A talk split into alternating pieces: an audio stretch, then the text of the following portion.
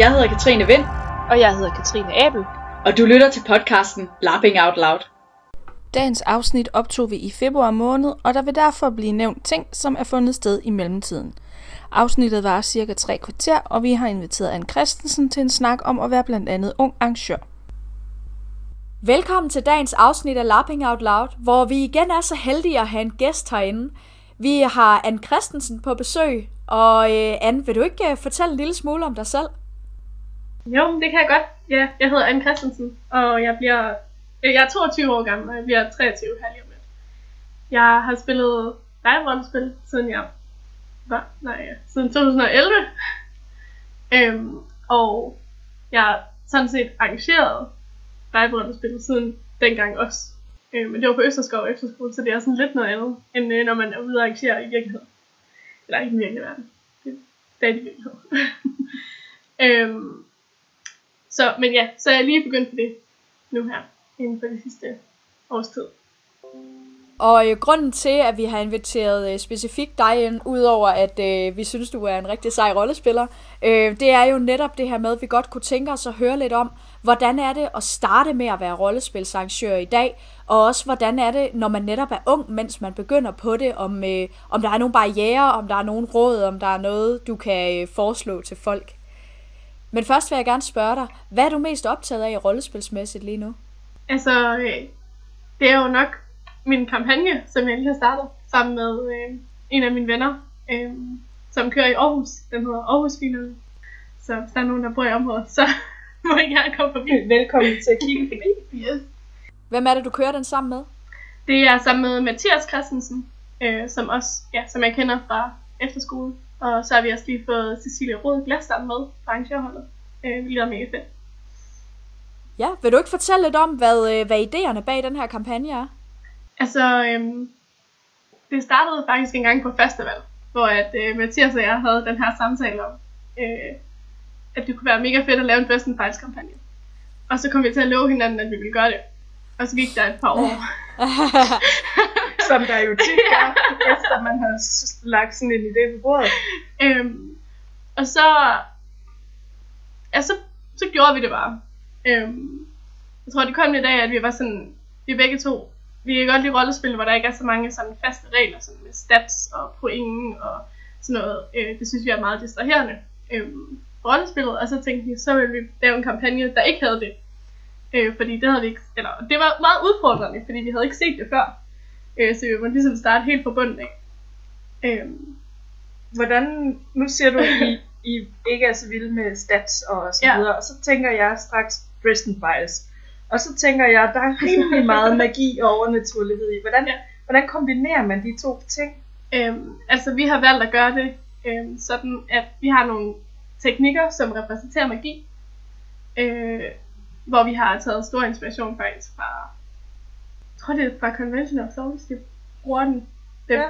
really, really, virkelig, virkelig teknikken. Sådan noget, det er Showbar Lab Studios, der lavede den, eller Ja, det tror jeg. Convention of Forms. Øh, jeg har et eller andet, ja, vi har skrevet ned, hvem der har lavet den. Vil du ikke lige forklare, hvad den går ud på? Øh, jamen, den går ud på, at øh, den er oprindeligt udviklet til nogle vampyrevner. Øh, og så går den ud på, at øh, når man vil bruge de her overnaturlige magiske evner, så går man hen til en person, og så siger man et eller andet. Øh, du vil virkelig, virkelig gerne fortælle mig den hemmelighed, du lige har fået at vide, for eksempel. Og så ved den person, man siger det til, at der, jeg, der bliver brugt et eller andet overnaturligt magi på mig nu, øh, som har den her effekt, som personen fortæller. Øh, I det her tilfælde vil det jo så være, at det er et eller andet, der får mig til at gerne vil fortælle den her hemmelighed. Og så vælger den person så, om de vil have deres karakter øh, sådan, ja, Altså påvirket? ja, påvirket, Ja, ja, bliver påvirket af, af magien eller ej. Og i de fleste tilfælde, så vil man jo bare sige, ja ja, det gør vi bare. Ja, ja, det er sjovt for Fordi historien. det er nemlig fedest for historien. Ja, men nogle gange giver det selvfølgelig også mening ikke at gøre det. Øhm, men det vil vi hellere lade, op, lade være op til spilleren, end, end også en stat, som det tit er. Ja. I, uh, I hvert fald i kampagnerollespil. Så hvad er det fede ved den her kampagne? Altså, jeg synes det. Udover at det lyder fedt i, sig, i, i udgangspunktet. Øhm, altså, jeg synes, det er fedt, at, at det er sådan, det er meget frit. Men nu er jeg jo ikke selv spiller, så jeg ved det ikke. Øh, sådan fra et arrangørperspektiv, så synes jeg, det er mega fedt at se alle de fede baggrundshistorier, folk skriver. Øhm, også, også folk, der overhovedet ikke har nogen idé om, hvad Dresden Files er. Men det, det, det passer stadig ind i verdenen, fordi at, altså, det er en meget bred verden, Ja. hvor der kan ske alle mulige mærkelige ting. Hvordan øh, får I folk til at komme til jeres spil? Kender I alle, der er der? For eksempel. Jeg ved det ikke. vi kender en del af dem. Øhm, men dengang vi, øh, altså da vi sådan annoncerede kampagnen, der snakkede vi med en masse folk, og så snakkede de med en masse folk, og så snakkede de med en masse folk. Så jeg tror mest af alt det er et netværk. Jeg har ikke rigtig lavet noget sådan rigtig PR-arbejde endnu. og vi har alligevel sådan 50 spillere til hver spilgang. Så ja, til de to spilgange, vi har haft. ja. Men er der lavet øh, andet Dresden Files sådan for nylig? Er det gjort før?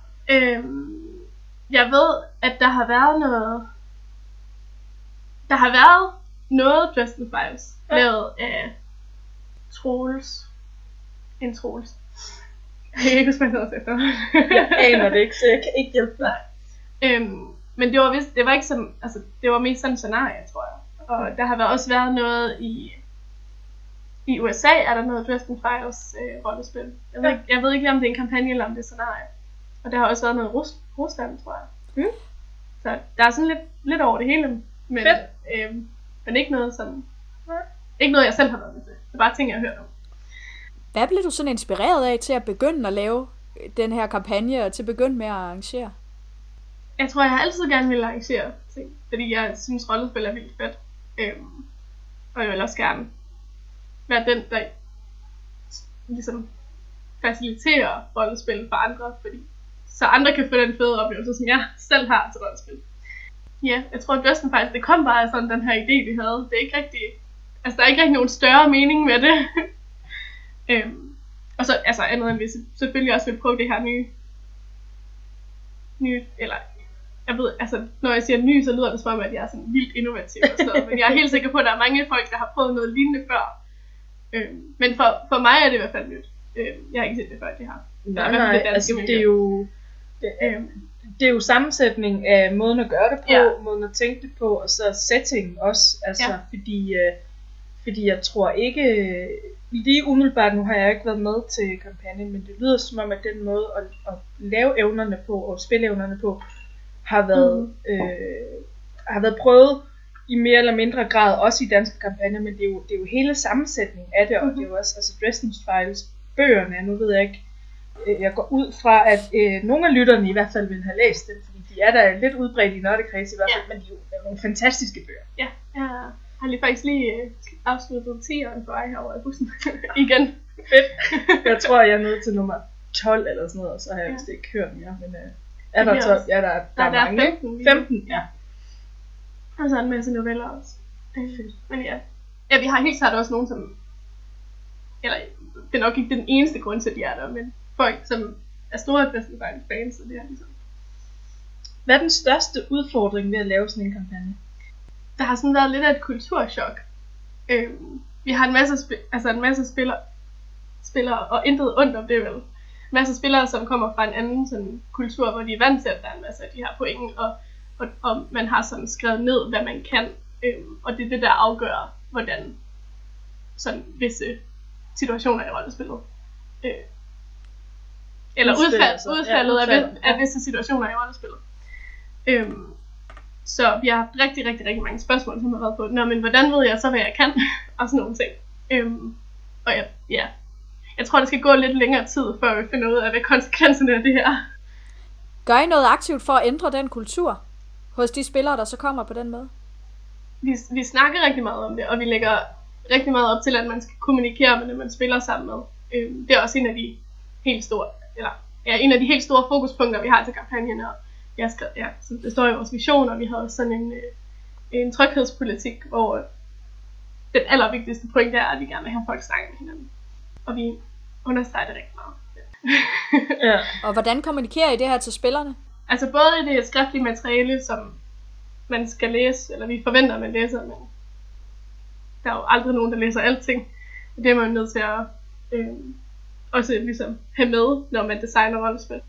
Øh, og så fortæller vi det også øh, til briefingen. Vi har nogle workshops, inden vi går i gang. øh, på lokation, eller på den off-camp lokation her. Det er også en indkørt kampagne. Øhm, og så hver gang vi snakker med folk, altså jeg synes jeg nævner det rigtig meget, eller ikke nævner det rigtig meget, men jeg tænker rigtig meget over det, når jeg også kommunikerer spiller. Fordi det er også Mm. vigtigt. Ja. Ja, det er sådan vi gør det. Fedt.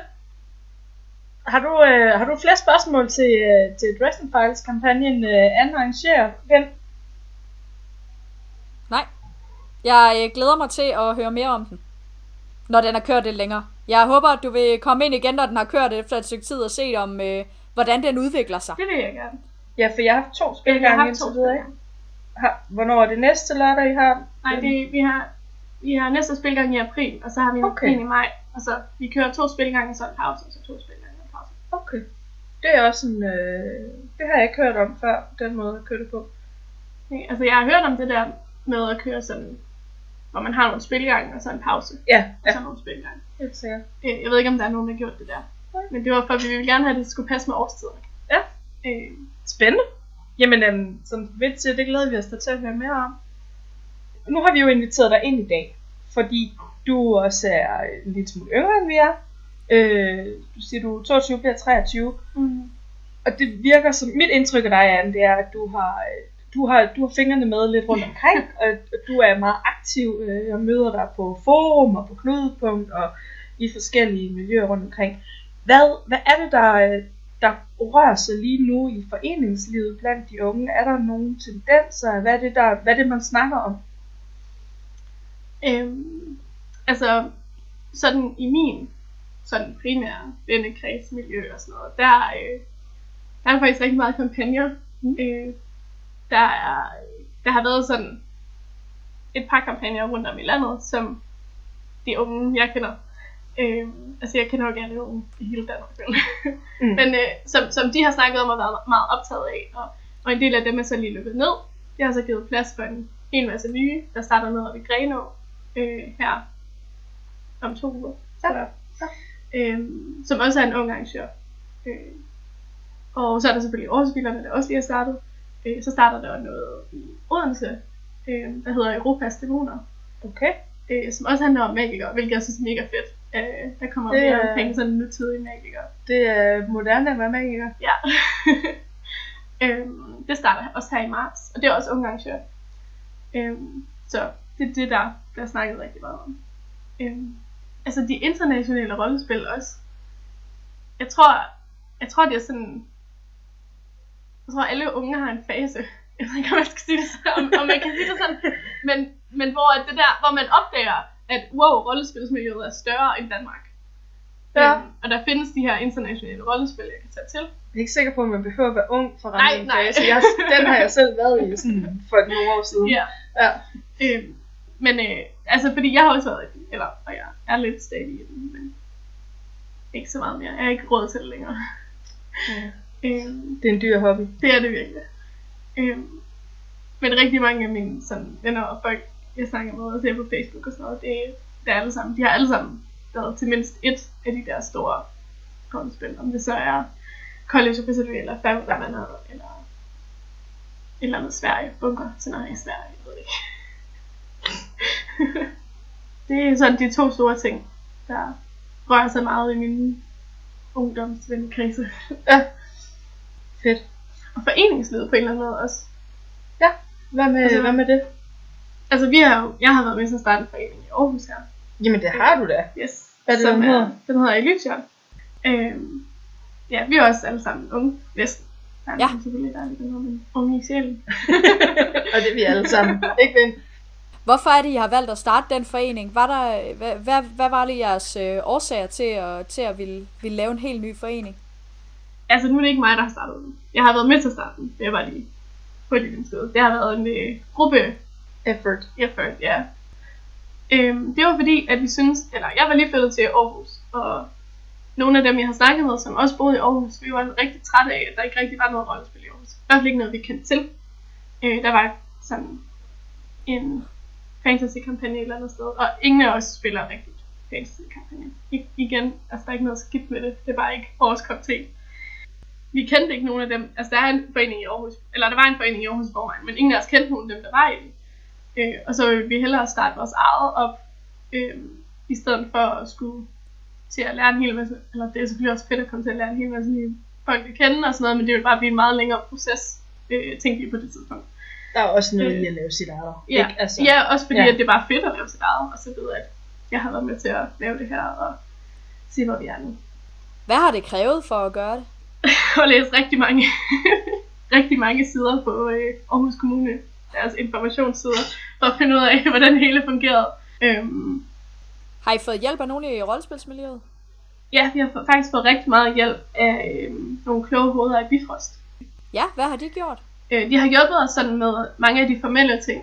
Øh, for eksempel sendt, sendt os sådan i retningen af nogle forskellige typer af rollespilsforeninger rundt omkring i Danmark, øh, så vi kunne læse deres vedtægter, så vi havde en idé om, jamen, hvad står der i rollespilsforeningers vedtægter.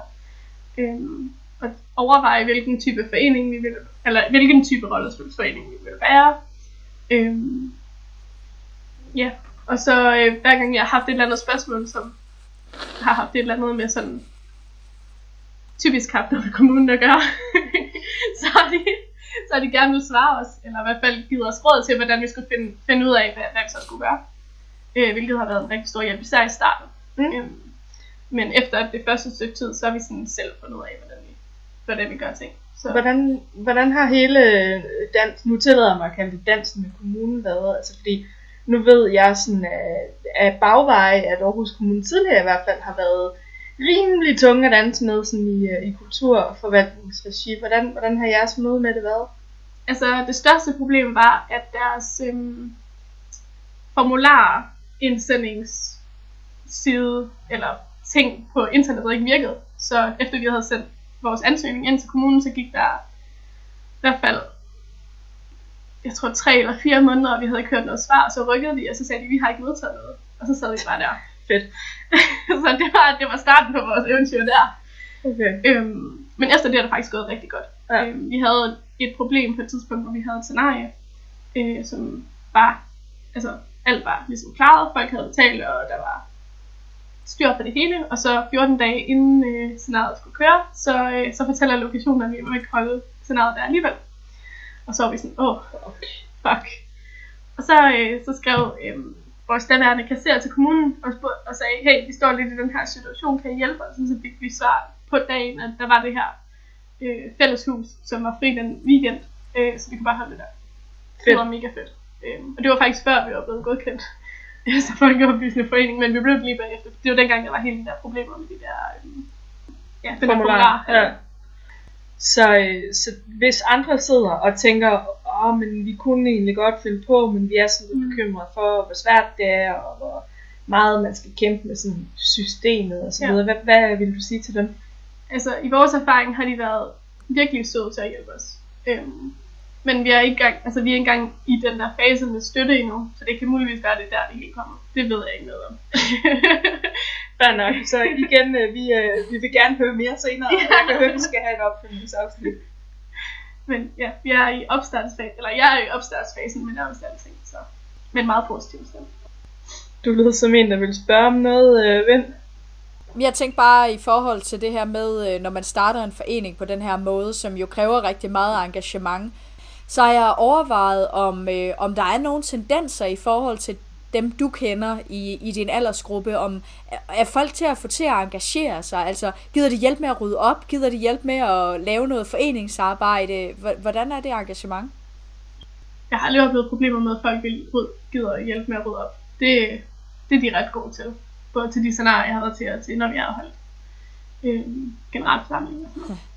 Øh, det der med at få folk til at lave noget, det er noget andet. øh, jeg ved, men jeg tror, det er sådan... Altså, jeg har lidt en idé om, at man kan ikke, man kan ikke få folk til at lave noget. De skal ville det selv først. De skal have en eller anden idé, noget som de brænder for. Øh, og så skal man hjælpe dem med at realisere det.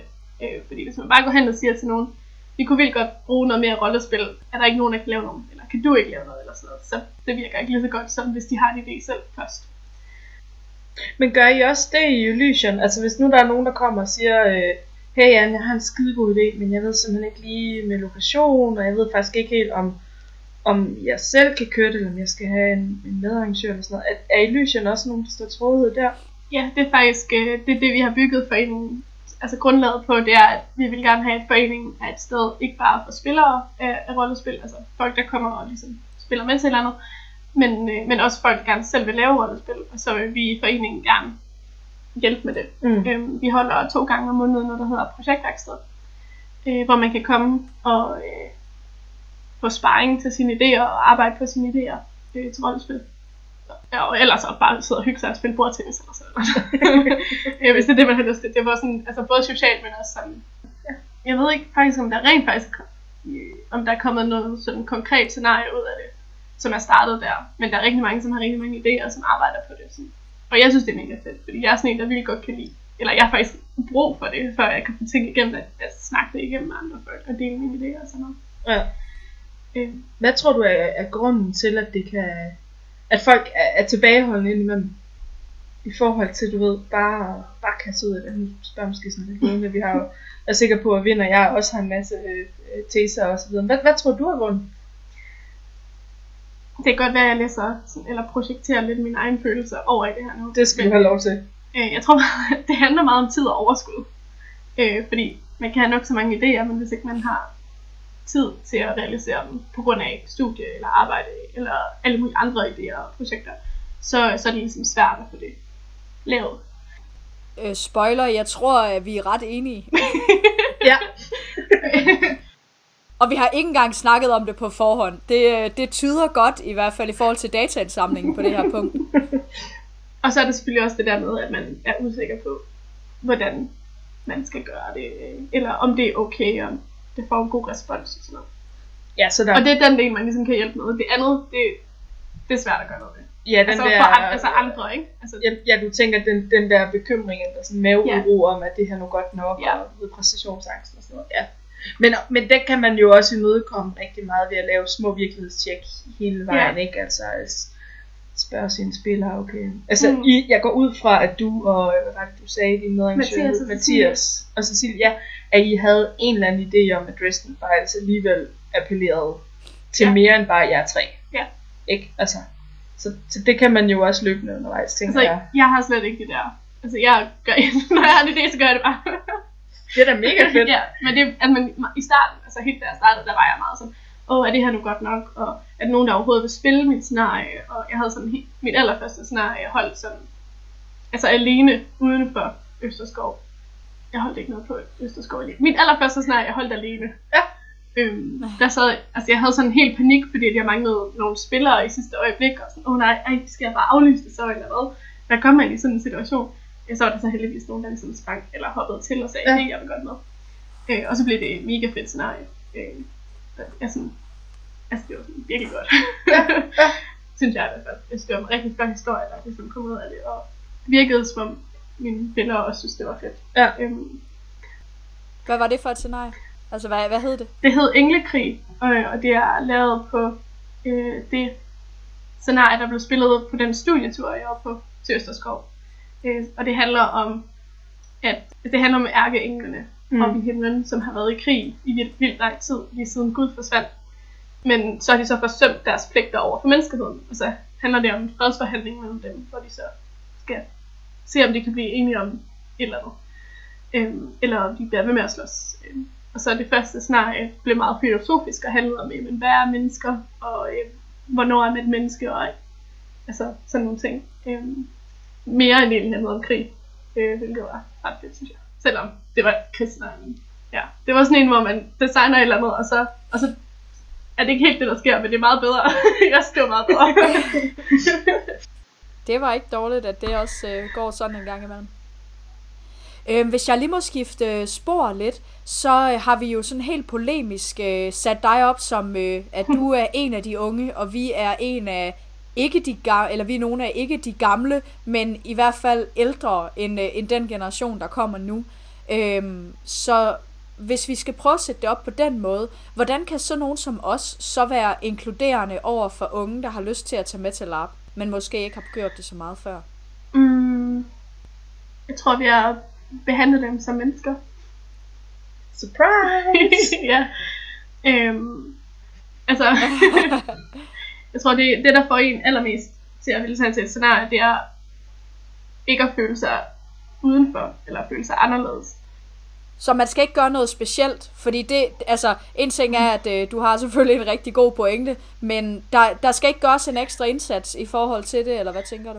Altså, snakker I sådan som arrangør, eller som spiller? Nu bliver lige for Som arrangør. Eller jeg kom lige til at tænke på det. Som Jamen, arrangør. jeg tror, hvad man som arrangør okay. Skal gøre for, du ved, at, at kunne have øh, alle aldre til Mm. mm. sit scenarie, men også især imødekomme øh, de yngre spillere. Øhm, Altså lige nu snakker vi, nu kan jeg prøve at, Ja. at spytte, spytte lidt ind i det, men jeg, øh, jeg arrangerer jo festival, mm. og vi har rigtig mange snakke i forhold til sådan noget som prissætning. Altså, hvad skal det koste? Fordi det er jo ikke nødvendigvis kun de unge, der øh, alle kan være øh, mere eller mindre bemidlet øh, rent økonomisk, men, men tendensen er bare, at unge på SU jo øh, Ja. er, er begrænset i mm. til deltagelse. Så altså, det er sådan den praktiske del af det. Men, men er, der, er der sådan både designmæssige, setting-wise, praktiske ting, hvor du tænker, at det her det ville man kunne gøre for at og også imødekomme det yngre segment? Det kan godt være, det er bare fordi, jeg aldrig selv har oplevet det der med at føle mig sådan meget ung i forhold til folk. Eller altså at føle, at det sådan har været et problem. Fordi det synes jeg aldrig rigtigt, det har været.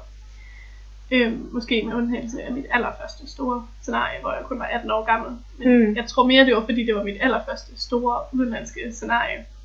Og ikke så meget, fordi jeg var 18 Nej. år gammel. Øhm, hvor folk bare behandlede mig som alle mulige andre. Jeg følte ikke rigtig, at jeg blev behandlet på en anden måde, fordi jeg var ung. Men det kan jo selvfølgelig godt være, at der er andre, der har det anderledes. Det ved jeg ikke. Nej, men det kan da også Ja. godt være, at, at Vind og jeg har bygget et såkaldt ikke-problem. Eller sådan, Mm. mm. altså, der er bare i, i, synes jeg, også på Knudepunkt Ja. og på Forum, der er rigtig meget snak om, hvordan inkluderer vi de unge. Altså jeg tror sådan helt lavpraktisk, så den nemmeste måde at gøre det på, det er sådan ved at komme til at føle, at de kan tage afsted sammen med deres venner. Fordi så får man en kæmpe gruppe af unge mennesker, fordi at der er ikke mange unge mennesker der. Jamen det er der altid. Ja, ja. Altså jeg har virkelig tænkt over det her, men jeg synes virkelig ikke, Nå, men det er jo, ikke, der er noget, man kan gøre. Sådan. men det er jo et helt reelt Ja. svar. Jeg synes nemlig, det er fedt det her med at få, øh, at få nogle forskellige synspunkter på mm. det, fordi som, som Abel lige nævnte, så kan man jo godt sidde og have sig en masse forestillinger om, øh, hvorfor er det kun øh, folk, der er øh, en bestemt aldersgruppe for eksempel, der er med til mit scenarie. Vi har jo også snakken lige nu internationalt om, hvad med ældre rollespillere eller mm. intergenerationelt rollespil osv. Ja. Øhm, det er bare en det er bare en snak og en inklusionsdiskussion, som, som er relevant, og hvor det kunne være interessant at høre netop nogle andre perspektiver, end fra alle dem, man er vant til er til ens egne ting. Du ligner ikke umiddelbart en, der sidder og, og tænker, at du føler dig øh, forbigået, eller. Eller sådan, nej. Men det er jo det, der er, det er jo det, vi synes er rigtig interessant, fordi vi har jo ørerne lidt ude rundt Mm. omkring os, fordi vi jo netop øh, laver den her podcast og gerne vil vide lidt forskelligt, og vi kan jo høre, at der er nogen, som efterlyser, øh, når jeg siger nogen, så mener jeg i det her tilfælde øh, unge, som Mm. efterlyser mere inklusion, eller at det skal være nemmere at være øh, sådan øh, øh, start 20'erne til scenarier og så videre, og og vi synes jo bare, det er vildt spændende, fordi altså, Vind og jeg startede begge to først, da vi var, hvor gammel var? Hvad, 18, 19 år, og, og dengang var det sent. Ja, ja, der var, der var vi rimelig gamle nybegyndere. Det ved jeg ikke, om det er. Hvornår starter man til rollespil i dag? Mm, det tror jeg er lidt forskelligt. Jeg tror, der er nogen, der starter allerede til juniorkampagne, og så bliver ved Ja. øh, hele vejen op. Øh, men jeg tror er ikke mange, der starter sådan i deres sene teenageår. Det gjorde jeg. Ja. Eller nej, det gjorde jeg. Jeg ved ikke, jeg startede midt i. Og så er der også folk, der starter senere, op i 20. Det tror jeg sådan også er, hvor man tænker, det er sent, Ja. hvis man starter sådan efter 20, Altså, jeg ved det ikke. sådan generelt. Men jeg ved det, jeg ved det heller ikke. Nej, for jeg kender jo netop mange internationalt, der starter, Ja. altså når de er øh, øh, 40 eller 60, eller mange, men, men der er i hvert fald mm. flere og flere, der, der kommer derop af, og så starter, ikke? Øhm, så, så man kan sige, at det der måske sker, er, at det bliver mere spredt ud, ja virker det til. Og så er der jo også nogen, der så bare er kommet i en aldersgruppe, fordi de har spillet i så mange år, og har været med i så mange år. Men er der nogen, altså igen for, for at prøve at etablere igen noget, der måske er et ikke-problem, Har du så oplevet nogen barriere som, øh, som ung rollespiller i et voksent miljø, altså et arrangørmiljø, eventuelt som ung kvinde, når det nu også er det, du, øh, du er, ikke? Jeg tror ikke, altså jeg tror, jeg er meget privilegeret i den gruppe. Altså, føler jeg. Jeg føler, jeg har fået rigtig mange chancer for at gøre en masse fede ting. Som nogle gange så tænker jeg, at det kunne du måske godt have givet til en anden. Øh, Hvad mener du med det? Vil du ikke prøve at snakke lidt om det privilegie? Hvor tænker du, det kommer fra? altså jeg tror, det, jeg tror, det tror jeg faktisk måske er en tendens, der sådan lidt er blandt det, det ældre miljø, i hvert fald i Danmark, som gerne vil engagere de, de unge. Det er, når de ser, at der er en, der laver noget, så vil de rigtig gerne have den person med til alt muligt. Øhm, og de vil gerne give den her person alle mulige chancer. Øhm, hvilket er fedt for den her person, og jeg er en af de personer, ved jeg. Ja. Så jeg har fået rigtig mange chancer for at være med til alt muligt fedt og lave alle mulige fede ting. og sådan.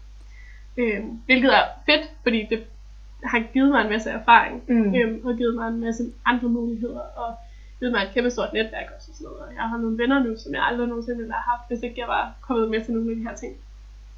Så det du i virkeligheden siger, det er, Ja. at hvis nu der sidder nogle unge derude og Ja. tænker, vi får aldrig de her chancer. Hvorfor er det Anne øh, Christensen og, og, og slæng hele tiden?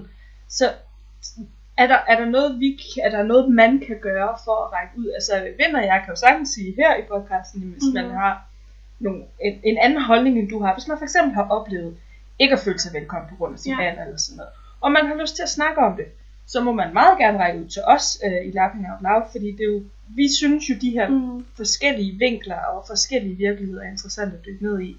Men, men ja, det, der, er der kunne der helt sikkert være nogen, som sidder derude og tænker, øj, de oplevelser vil jeg også gerne have lov til at tage del i. Tænker du, der er noget, man kan, altså hvordan, hvordan får vi delt lidt ud af privilegiet, so to speak, for nu at bruge det ord, du selv brugte? Øhm, ved at være bevidst omkring det. Og tænke, er det den samme person, jeg altid skri- skriver til eller ringer til, når jeg har en spot, talerspot til eller noget. Jeg ved det ikke. Altså nogle steder, hvor man snakker forum for eksempel. Ja. Det er altid de samme 3-4 unge mennesker, jeg skriver til. Kunne jeg måske overveje at skrive til nogen, som jeg ikke, altså, ikke nødvendigvis, altså måske jeg ved, at de ved en lille smule om et eller andet, altså, men jeg har ikke nogen personlig relation til dem, og så bare ligesom tage en chance og se, hvad der sker. Øh, fordi så kommer de også med. de kan jo selvfølgelig også bare sige nej, men så, ja. så er man der, så er der ikke så meget at gøre. Men Så du tænker, hvis, hvis man har noget social kapital, det er sådan et Ja. stort og voldsomt ord, ikke? Men, men Ja. hvis man er en, der har en mulighed for at invitere ind til for eksempel at tale til forum, eller eller her. Ja, ja lige præcis være med i en podcast, ja. så, må, Point taken. så skal man, ja, lige præcis, jamen ta- tak for den anden, vi, øh, vi noterer det, øhm, så skal man måske være bevidst om det, Mm. at, at man godt kunne, øh, kunne række lidt længere ud, end bare det vante netværk. Ja. Helt sikkert, jamen det er super spændende. Faktisk noget af det, som jeg har oplevet øh, har virket rigtig godt tidligere, det har været, at man, øh, at man får anbefalinger fra den person, man egentlig har, har kontaktet i første omgang. Altså hvor de også siger, jo, det kunne jeg godt sige noget om, men jeg har også en herover, så man også er med til at skubbe hinanden fremad. Ja. Øh, det har egentlig også været både sympatisk, men det har også givet nogle rigtig, rigtig gode oplevelser. Så der tænker jeg også, når man har en form for sådan social status, eller en vis et vist pull i et miljø, at så er det en god idé at, at række ud og lade nogle andre øh, tage spotlightet en gang imellem. Hvad tænker du om det? Øh, altså det gør jeg selv, så Ja. Fedt. Hvorfor? jeg prøver i hvert fald at, at hive folk ind. Mm, Fordi at, øh, at der er også andre, der skal have de chancer, som jeg har. Ligesom, altså, af den samme grund, som jeg også arrangerer rollespil samtidig med, at jeg spiller rollespil. Fordi det skal ikke kun være mig, der gør det hele. Der skal også andre med. Og det kan jo være, at de kan gøre et eller andet bedre end mig. Altså de er mere, har mere at sige på et eller andet emne, som jeg egentlig synes, måske jeg har lidt at sige omkring. Så havde jeg ikke lige overvejet det, eller så har jeg ikke lige den oplevelse, som som Mm. giver mig den erfaring, øh, øh, som jeg måske heller ikke vidste på forhånd. Det er jo godt, at jeg finder ud af det senere.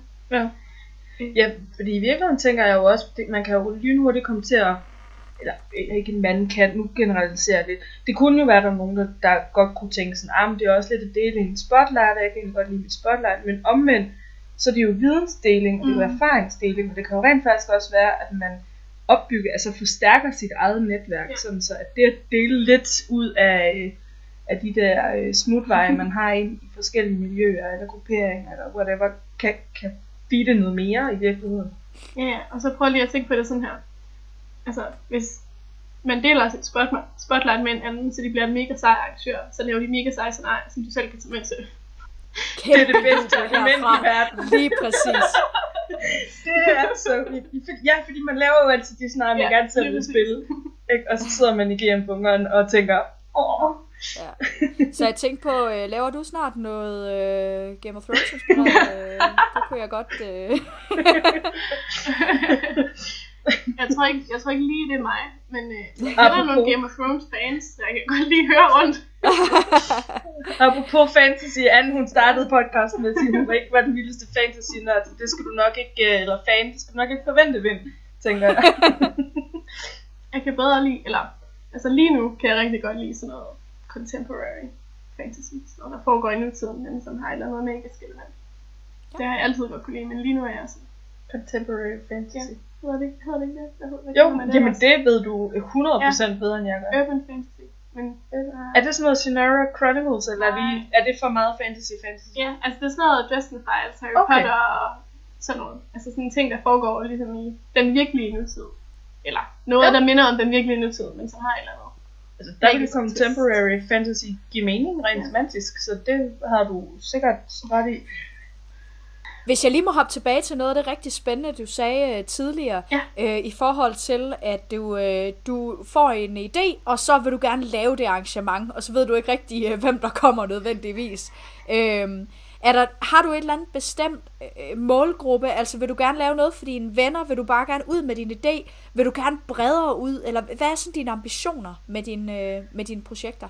Mm, det er sådan, det er lidt forskelligt. Det kommer an på, hvad min, hvad min idé er. Nogle gange så er det bare fordi, jeg synes, det er en mega fed idé, og jeg vil bare gerne se det ske. Og så håber jeg på, at der er nogen, der synes, det er lige så fedt som mig. Og tit, når jeg fortæller folk om det, så synes de, det lyder sejt. Så et eller andet gør jeg rigtigt. altså, ja, nogle gange så er det også bare fordi, jeg godt kunne tænke mig at prøve det. Øhm, og se, at det lyder sådan lidt, jeg ved ikke om det lyder sådan lidt forkert, men se hvad det ligesom gør ved folk, at de oplever det. Øhm, om jeg kan ændre, eller ikke ændre deres mening, men sådan åbne deres øjne for et eller andet, som jeg måske har en idé om, men andre ikke. Altså, Altså, det synes jeg lyder som et af de bedste argumenter for overhovedet at designe ja. scenarier nogensinde. Altså, øhm, det er jo det der med at tilbyde et refleksions... Mm, ja. En refleksionsplatform, det lyder lidt fancy, jeg ved ikke lige, hvordan jeg ellers skal phrase det, men, men ja. andre gange så er det slet ikke så højpandet, så det er også bare, der skal, det, der skal bare være noget drama, der skal bare være et eller andet der. så man kan Der er ikke noget gang med bare at designe underholdning. Nej, det synes jeg heller ikke, det er. Nej, vi spiller vel alle sammen rollespil, også Ja. i sidste ende for at have det sjovt. Lige præcis. Og det kan også være øh, det, vi kalder type 2 fun, Fedt. hvor man græder en hel masse imens, og det gør rigtig ondt, men man har det alligevel, Ja. quote unquote, Ja. sjovt. Kalder vi det type 2 fun? Yep. Det gør vi Fedt. nu. Altså, jeg har jo deltaget, sige, jeg har, øh, jeg har jo deltaget til og arrangeret Mutant Life, som nok er det mest type 2 fun scenarie, jeg nogensinde har oplevet, uden at nogen vidste, hvad det var, da de lavede det. Fedt. Altså, det er, sådan, det er virkelig sådan et scenarie, der handler om, at man har det virkelig nederen, og så finder man glæde i de rigtig, rigtig små ting. Mhm. Øh, og det er det, jeg synes er mega fedt ved. det. Når du laver rollespil, forsøger du så at cater til, øh, til, til bare det, du synes er sjovt, eller har du en idé om, at, øh, at det er nok mest folk, øh, der, der er i din nærhed, eller folk på din egen alder, der synes, det er fedt, eller gør du noget for at få folk som os, eller nogen, der er endnu ældre, for eksempel med? Er det overhovedet en overvejelse? Ikke indtil videre. men, men jo, altså jeg synes, der er en pointe i også, at hvis ældre rollespillere gerne vil designe for yngre rollespillere, kan der med, så skal man også gøre det omvendt. Øh, fordi jeg har ikke haft særlig mange ældre. Jeg laver gåseøjne, det kan I ikke se. Ældre øh, rollespillere. Det er super god øh, radio at, øh, Ja. at lave øh, fingertegn. Og så længe man siger det, så er det ja. Ja. altså til at... er det ikke det? Undskyld, at gå videre. Nå, ja. Jamen, øh, det kan være, det skulle være noget, jeg skulle overveje, hvorfor det lige er. Jeg har heller ikke lavet så meget. Jeg har ikke lavet så meget forskelligt endnu. Ja, for det er jo, man har jo ikke pligt til noget som helst, kan man sige. Men det er jo i hvert fald interessant at høre, at, jamen, hvis det ikke er på nogen måde er en overvejelse, at, er det så noget af det, som man også som måske helt ældre rollespiller føler, at det ikke er en overvejelse, og kan for eksempel så kan sådan nogle unge 30-årige, som, øh, som Abel og jeg, øh, eller dig for den sags skyld, kan vi overhovedet finde ud af at spille roller, øh, eller skrive roller til ældre spillere? Ved vi overhovedet noget om, hvordan det er at være i en anden aldersgruppe? Det er jo en, en diskussion, der kører rigtig meget. Det Ja. synes jeg er enormt interessant. Ja, det synes jeg faktisk også er meget spændende. For altså, ældre folk har jo været unge engang, ikke? Så om ikke andet, om ikke andet må de jo have et minde af, hvordan det er. Hvis man er helt ung, så har man måske ingen idé om, altså, ingen sådan re- referen- altså indre referen- ra- referenceramme i forhold til, hvordan det er at være ældre og have den livserfaring. Fordi Ja. ja. det har man bare ikke. Nej.